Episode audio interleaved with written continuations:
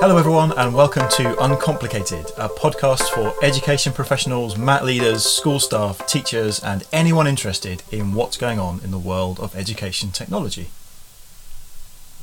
In this instalment, we are going to be discussing the topic of change management in education, and specifically uh, around the management and change of technology in education, which, if you've worked in schools for any length of time, you'll know that schools find it really difficult to change, uh, but need to change to keep up with what's going on, especially with technology.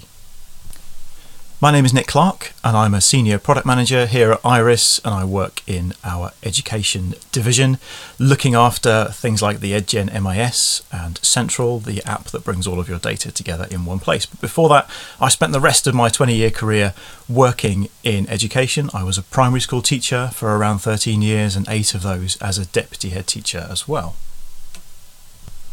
And whilst I have a really keen interest in change management, having worked with schools for a long time in changing technology after I left teaching. Uh, you're not going to be listening to me on my own this afternoon. I'm joined by a professional who works in education change management with organisations across the country and across the world, helping them change, specifically in education. Her name is Lisa Clark, and the surname is not a coincidence. We do happen to be married, and I've nicked most of the uh, wisdom I have around change management from her over the years. Thanks very much, Nick. As Nick said, I uh, am a change manager. I work in education. I have worked in education for, for quite some years now, and my main aim is to support and lead uh, on projects and ensure they're successful. So, before I knew anything about change management, I always assumed it was a bit of a fad. I always pictured somebody in a very swanky bar in London earning a thousand pounds a day as a consultant, making up things about change management as some kind of fad. But I've also run change projects in schools. If you've ever been the IT coordinator of a big school like I have, you'll know of that uh, difficult thing of giving new laptops to teachers. And it sounds really easy on paper. I know we need to buy some new laptops and we'd like to move to Office 365 or we'd like to move to a new bit of technology. We've made the decision. Let's go and do that. And I don't know about anyone else who's listening, but that's quite a hard thing to do. And you can come quite easily unstuck if you don't apply a change management methodology. So, could you tell us a little bit about perhaps why it's important and why it's not just a fad? Absolutely, and I, and I think um, ultimately what we, we want to try and understand with this is where has that perhaps gone wrong. So whilst on paper it looks really successful, everybody's got a new way of working, they've got a new new bit of tech that they can use, but somewhere along the lines there might be some, some gaps or there might not be a real adoption of the new way of working. And that's where change management makes a difference. Because ultimately, change management or any kind of change is about people. So we need to manage that process for people. We need to support people in not just learning to work with new technology, but in changing the way that they adopt the use of it, the way that they approach things, the way that they feel about the technology, and ultimately how that impacts the way that they work. So, if I took a situation in my school or in my trust where we decided that something needed to change, perhaps we needed to change a piece of software that was out of date, or we wanted a new finance system, we wanted a new MIS, we wanted to do something different that's going to change part of the fabric of how our trust runs or something big in the way that it works often we would start and we'd say, okay, we've, we've made that decision. We might tell some of the staff about that and we might give them some training. And then we'd say in September, you're going to go live with our new MIS, our new finance software, our new HR software, our new whatever, insert name here. But that's not always as easy as it sounds. How, how would a change management model support that? And, and is it not just adding a load of complexity that schools don't really have the time or the ability to deal with? Well, I think there's two things to that. I think first of all, the importance to understand around change management is is think of change, change management as the bridge between solutions and results. We ultimately want to have um, the change of the MIS or the the software uh, uh, to have an impact. So we need to understand how this is going to affect the uh, the staff involved, how people are going to use the software, and ultimately, any change starts with the um, the awareness of a need for, for things to, that need to change and why that, that's the case, but also to ultimately get people engaged and to get them beyond that initial interest or even just acceptance of something new way of working is to engage them. So we want to raise some kind of desire. Why why should they engage in this? What's in it for them? Um, and that all comes down to um, a well managed program um, a lot of that time is just you know just really clear communications so we want to with the change management process we want to move people from a current state into a new state and we want to help them support them in that journey in there so that the change that occurs is happening at an individual level. It's not coming from external factors, somebody saying, "Oh, we're just going to start using a new method," and there, and there you go. Okay, so so in my trust, we've we've decided to change that bit of software or or update that bit of tech or do something. Where would we where would we start? Is there a methodology that we could adopt with some simple steps for for busy trust leaders that they could take on and do some simple things to manage that change more easily? Absolutely. And to talk a little bit about it in details, the uh, ProSci ADKAR model is perfect for managing change in that sense. So we talked about raising the awareness around the change in the first place, why something is being introduced or something is changing. Talked about the next step, which would be your, you know, the desire. How do we get people on board? How do we get people to buy in to do things differently? And then, of course, we want to make sure that people have the right knowledge in order to make those changes. So that gives us the first three steps of the ADKAR model. We've got the awareness, we've got the desire, and we've got the knowledge. Now, the last two bits is all around building on that and making sure that the change that we're um, introducing in terms of the technology that that's firmly embedded and that it is having the desired effect and the impact on the way that people work and is having a positive benefit on, on people. Okay. So if we're raising awareness, how would we do that really easily in our trust? What would what would I do practically to raise some awareness? We've decided we're going to move a system. We think it's a really good idea in our little in our little meeting room. How would I do that? What's what's some simple steps to do that? What could I do? There's a couple of very simple, straightforward ways of doing it. Um, communication, communication, communication. Okay. Um, talk to people. Communicate. Tell people what's happening, why there's a need for it. Um, that's one one part of um, the, the kind of awareness um, area or element of, of ADKAR. The other element is making sure that the right people are communicating about the change. So it's coming from a senior leadership, it's coming from what is called a sponsor of a project. So they've got a particular position, they've got something invested in it, and, and that has an impact on how that awareness is, is kind of raised and people are engaging in it. Okay. So communicating could we put up posters? Absolutely, yeah. Any way of communicating? Emails, okay. Yeah. To our to our people to say we've decided that we're going to do this, mm-hmm. yeah. and our CEO or our COO is the sponsor of this thing. They're driving it forward, so therefore it's important. It's really important, and it's really important that we're understanding why why are we changing. The key thing to remember is that, particularly in education, that we're bombarded with change all the time. Things are happening because they have to, things that are beyond, often beyond our control. We've got lots of initiatives coming from, um, you know, external factors, whether that's the government or, you know, other environments and other influences. Why are we changing? And the big difference between um, just kind of going along with all these changes and perhaps ending up with what's often called change fatigue is not necessarily that there's lots of things that are changing, it's how that change is being managed. And that's the absolute key. So, in a simple way, ADKAR ticks all those boxes. If you're doing a really good job of communicating why something is happening, if you're tapping in to the benefits of that change, then you know you're making a good head start on on uh, on managing that change. Okay, so there's an interesting parallel here between what comes often from the DFE, what we see as being done to us, I suppose. We get a, a, commandment or something that needs to change to do with special needs or pupil premium grants or whatever the DFE is planning. And often that, uh, in my experience, doesn't always go down particularly well with schools because they feel it's being done to them. Often that change is not communicated well or it's communicated late. Um, and people feel a little bit disaffected by that. And I guess what we're saying here is that schools and trusts are in control of that process. And if they start by raising the awareness, that will drive some desire and that will soften that blow. Is that? Absolutely, that's the case. And I think that's a really good example of where we're not starting with the right part of change. We're not starting with actually why are we why is there this need to change? Because it's being done to you. So often that just leads to jumping straight to the k in adkar which is knowledge. Yes i can tell you how to use something. There's a new initiative. There's a new policy that's got to be put into place. But there's no buy-in.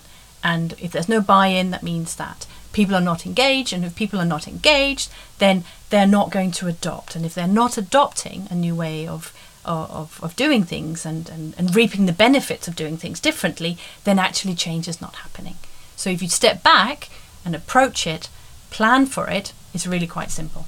Okay, so we've uh, we've put up some posters, we've bought some mugs, and we've got some T-shirts. We've uh, sponsored the coffee. We've got our CEO to be the poster boy or the poster girl for this change where do we go to next? Is that is that everyone done? Is that because I'm still thinking there will be some grumbling in some corridors and people saying I don't want to do this, I'm not interested in this, or there might equally be people like me who were really annoying in schools, desperately trying out the new thing and going completely off tangent and deciding that one feature was particularly amazing that nobody really cared about. How do we how do we manage that? Is there something else that we should do along that along that way? That's a really good question, and I think it's it's so important to get everybody involved and to get everybody on board. And with that in mind, it's also very natural to expect people to be a little bit resistant or not as keen because this is just yet another initiative, or maybe they're neutral. Maybe they're not that bothered. Maybe for them it's just something they've already been through. And and the key thing around this is that's to be expected. It's very natural we like things that we know. Who likes change? You know, whether that's happened upon us or, you know, something that we wish to, that's a very natural thing in there. So there's lots of things that we can do. One is to expect it, to expect that there will be some um, laggards or there will be some uh, dissenters, there will be people who are not that keen, just like there will be people who are super keen, like I suspect you probably were when, when you were the one introducing technology at, um, at the school. So plan for it. Think about other resources that you have in place. Do you have any early adopters that can become champions, that can, can lead the way? And, and then keep coming back to the whole understanding around change. Which part is missing? Do I need to revisit some of that awareness? Do I need to make sure that everybody's got the right knowledge? And often, one of the things that happen with change is that when we get to the A in the ADKAR, the ability where people feel confident, they become very natural and automatic in working in a different way, that can often be the bit where actually people are perhaps not quite ready. So you need to plan, you need to give people the time, but you also need to expect resistance. Resistance is very normal. So if I'm building a group of champions to help me to drive my change, how should I select those to start with? Should they be part of those really keen people, or should they be from somewhere else in the organisation? How should I how should I do that? That's a good question. I think that in my experience, uh, both. It's easy to um, ask people who are already keen and who are already positive about uh, using an MIS system or, or, so on. But um, it's often the people who are perhaps a little bit more reluctant, perhaps lacking in confidence, perhaps unsure, who end up being a really good uh, role model for people who are adopting new ways of working. They are often good role models because they show a bit of vulnerability, they show a bit of uncertainty, and, and they can become sort of, you know, the, the supportive, critical friend as the new uh, technology is adopted in there. So that would be my suggestion. Um, my suggestion would be not to just go with the one who's a technical expert because then that becomes all about the tech tech rather than about people. So somebody who understands the, the nuances of change, who perhaps feels it's a challenge for themselves. Um, so that's one thing. I would make sure that the champions uh, network is is recognised and that they they're recognised for for the important role that they have and the impact they have on change. And we're looking at approximately ten percent of of the you know the staff being, you know, working as, as, as, champions. That's that's sort of a standard recommendation in there. So enough people to have a bit of an influence in there. Okay, and I suppose in terms of influence, the easy option would be to pick those people who are really keen, but they wouldn't have quite the same influence with the rest of the staff if we just picked the keen ones, would they? And I guess there's always those people, and we can probably all think of them in the school office who are nitpicky or who ask the difficult questions. But I guess those questions are needed Absolutely. And they are often the ones who make the best champions because somehow in the process, in them becoming a champion, they overcome that themselves. So they change, they adopt new ways of working, and that is excellent for everybody else who's then involved further down the line. So let's talk a little bit about uh, resistance to change because I, I think in education there is often a lot more resistance to change, and you might be able to tell me that's the, that's different in, in other places, but it, but it always seems in education that there is more resistance to doing things differently because people are time poor. They've been using the same systems or things for a long time, and they don't necessarily want to change. Um, how do you manage that? And, and is it possible that sometimes you can't there are just times that, that you can't manage that and, and you just have to, to let people go or accept that some people are going to be unhappy about what you've done forever? I think there's um, I think there's three elements to that actually. I think firstly that there are times when you might have to say we, we we've done our bit. We've we've planned for this change. We've taken into account um, where people are at at the moment. We've managed to change. We've we've done all the communications. We've raised awareness. We've supported. We've created champions networks, and and sometimes you've got to just allow for that to happen. I think that's quite normal in any in any organisation. I think that. Um, when it comes to education, there is a, a real case of, of change fatigue. I touched on that earlier on. And um, some people call it poor change management, and some people call it, you know, um, change fatigue. For me, I think any change is possible if it is managed properly. However, in education, we all know, sadly, in many cases, that time is of essence. So, so there's, there's the, that's the second element. We know that there's a lot of initiatives that education just has to adapt to, uh, react to, work with, and you know they don't always we don't always have the, the, the choice of, of what we do and what we don't do. And i think finally when it comes to resistance it is to be expected. And if you introduce any kind of change and there is no resistance i would almost go as far as to say that something's not quite right. And maybe that's just kind of like a surface reaction to it. Um, it's normal. It's natural. And it can be and should be a positive thing because it's with resistance where we really get to understanding people. We understand how uh, new initiatives, new ways of working impacts them. And we want to make sure that the impact is a positive one and we want to make sure that, that it's full of benefits and there's a reason for people changing. So make sure that we understand that resistance. So the leadership team should take resistance possibly as a positive thing. Absolutely. If it's not too extreme. Mm-hmm. And there'll always be people who take the free mugs from the staff room and still hate the change anyway, and that's going to happen whatever happens. Well, we've still got the free mugs here, haven't we? From that is you know, true. Let's not talk about those careers. too much. so, resistance takes on many forms, and it's worth exploring. It's worth understanding, and there are many reasons for people feeling resistant to to change. One of those things is absolutely time you know and how do we how do we fix that? How do we make sure that there isn't enough time? And sometimes you know we can make that happen and we can address it um, and other times we we can't. But then there are other things perhaps we need to to put in place. Lack of confidence is definitely resistance. Um, people feel that they're not able to do something or they don't have um, the ability to do it. How can we address that? Can we put some coaching into place? Can we put some support into place? Can we uh, have a mentor? Can we partner partner people up in there?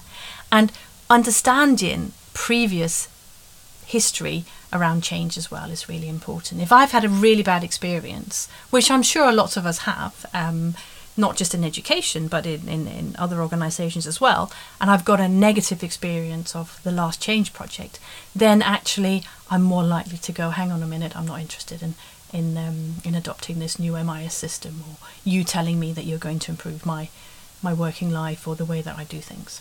I think furthermore as well, it's worth just mentioning that uh, when it comes to resistance, that the experience will be different depending on, on who you are in the organisation, whether you're employee or whether you're um, senior leaders. And um, for example, senior leader will will have more of a of a need to understand the impact of the change uh, on them in relation to the current strategy of the organisation. So it's about understanding people at the end of the day. We come back to where we started off. It isn't about new technology. This is about um, this is about people. And I guess it's people looking at it from their from their horizon, if you like. Senior leaders in an organisation will understand the high horizon that's in front of them and they'll know why they're doing it. Someone who's having the change managed for them or being part of that will be sat in a school office or a classroom or wherever thinking, I'm not sure why this is happening. My horizon is lower, therefore I'm worried about this and need managing in different ways. Is, is that Absolutely spot on. Yeah. Absolutely spot on. And we need to make sure that we communicate in, in different ways depending on, on who's involved. So I wondered if we should talk a little bit about learning or training now. And this is traditionally the place that I've always gone to first, and I think most people would go to first. You know, we've bought something, whether that's physical or software or whatever, we've given them out to our people or we've given them access to the platform or the thing, then we give them some knowledge, we, we train them. Uh, and, and both you and I are from a from an education background, so we know how this works potentially, but it feels like training is, is quite important, but only in only as part of the rest of the process. And I guess if you've not raised awareness with some really good comms that you've sent out and you've got a sponsor and you've got some champions who are working to carry on raising that awareness and give out the free mugs and the t-shirts and all the rest of it to change hearts and minds those people are not going to come to the training very happy because they might come with lots of those questions around what's in it for me? Why should i bother being here? I've been forced to turn up i've got a busy day. I've got a lot of other stuff i need to do. What's important to do with with training around change? All of it is is absolutely key. And I and I think that you know you you talked about we've got people engaged we've got them to the stage where they're actually you know what? This uh, this this could be something really good for for us. So so we want to put the um, the emphasis on on on the knowledge. So the training needs to be um, it needs to take into account people's preferences you know different learning preferences whether that's having the time to look at something in your own time i mean i personally never watch a video on, on YouTube because I just don't think that it's it's for me. I like to attend sessions where I can ask questions, where people can show me how things work, and I can have a go myself. Um, it might be, you know, asking actually, how would you prefer to learn? Would you prefer to, to buddy up with somebody and, and have a bit of a of an input session where we show you some some tools and some tricks and and the basics of something, and then you go off and you practice yourself and you come back. I think it's absolutely key that it is, um, you know, as bespoke as it possibly can be. One size doesn't fit all. And the key to remember that a lot of the time what happens with, with change and with, with new projects is that people jump straight to that knowledge. And it's a bit like you kind of get helicoptered in and you have a, a training session. There you go here's the knowledge on on how the MIS system works and and off we go. And then people are left. It's really important that further support is there to embed that ability to use things really effectively. And that's really interesting because it's kind of that tick box for the trust or even the software company, dare I say it, to say, we've done our bit, now it's down to you. But there needs to be some kind of follow up or some resources to say, actually, we're not expecting you to learn all of this in 5, 10, 15, 4, 2 hours. Here's some stuff to help you, and we're going to revisit this. Absolutely. And the whole point is we want people to be proficient. We want people to not just have activated and started to use a new way of doing things. We want them to be proficient. We want them to actually reap the benefits of them getting engaged in the first place because otherwise we're skipping yet another bit of that cycle. So we keep coming round and round that model of ADKAR and it's it's not a, you know, one way journey. You kind of come back to different parts of it and you revisit it at different points. So it's not a line. It's, a not aligned. No. Yeah. Okay. So we start with awareness, with some comms and a sponsor, and maybe building a champions group. The need for change. Yeah. Yeah. Does that build desire, or are there things that we do to build desire? Well, we, we do the same thing when Yep. we build desire. We we communicate. You know what what's in it for you. We we WIIFM What's in it for me? You know, and, and and that's part of it. And there's lots of strategies that you can use. Comms is one of them. You can use uh, some coaching. You can use sponsors as well. Um, and they just support that process. Okay. So once you've got a bit of that awareness and that desire, then you can move on to giving some people some knowledge through through whatever and many varied formats that there are, whether that's in person, whether that's video based, but a variety seems to be what you're saying is is, is key there. Um, and then move on to that reinforcement Absolutely. so that yes. we keep Yeah. keep doing that. And you you hit the, the the nail on the head when you said you know this is about heart and minds, and and, and that's the bit. It's about people. It's not about the tech. No, it, it's uh, in my experience never about the tech. So we're coming towards the end of the time that we've got to talk about this. Um, and I wanted to just ask you a little bit around what happens if we don't manage change. Um, I, I guess we all have some experience of that. You know, we've all been in that cycle of here's some thing that we think is quite shiny today and we'd like you to get to use, and here's a bit of training now, go off and do it. We're going to judge you on it tomorrow. But what, what are the risks and, and what are the, the, the, the, I suppose, the drivers to managing change or being bothered with a methodology in the first place? I think it ultimately comes back to what we started uh, talking about at the beginning is that um, we want any new implementation or, or, any new technology to be a success. And actually, in my opinion, you shouldn't introduce a uh, a new project or a new way of working unless you you know what success would look like. What what is the future state going to look like? So you have some kind of measure.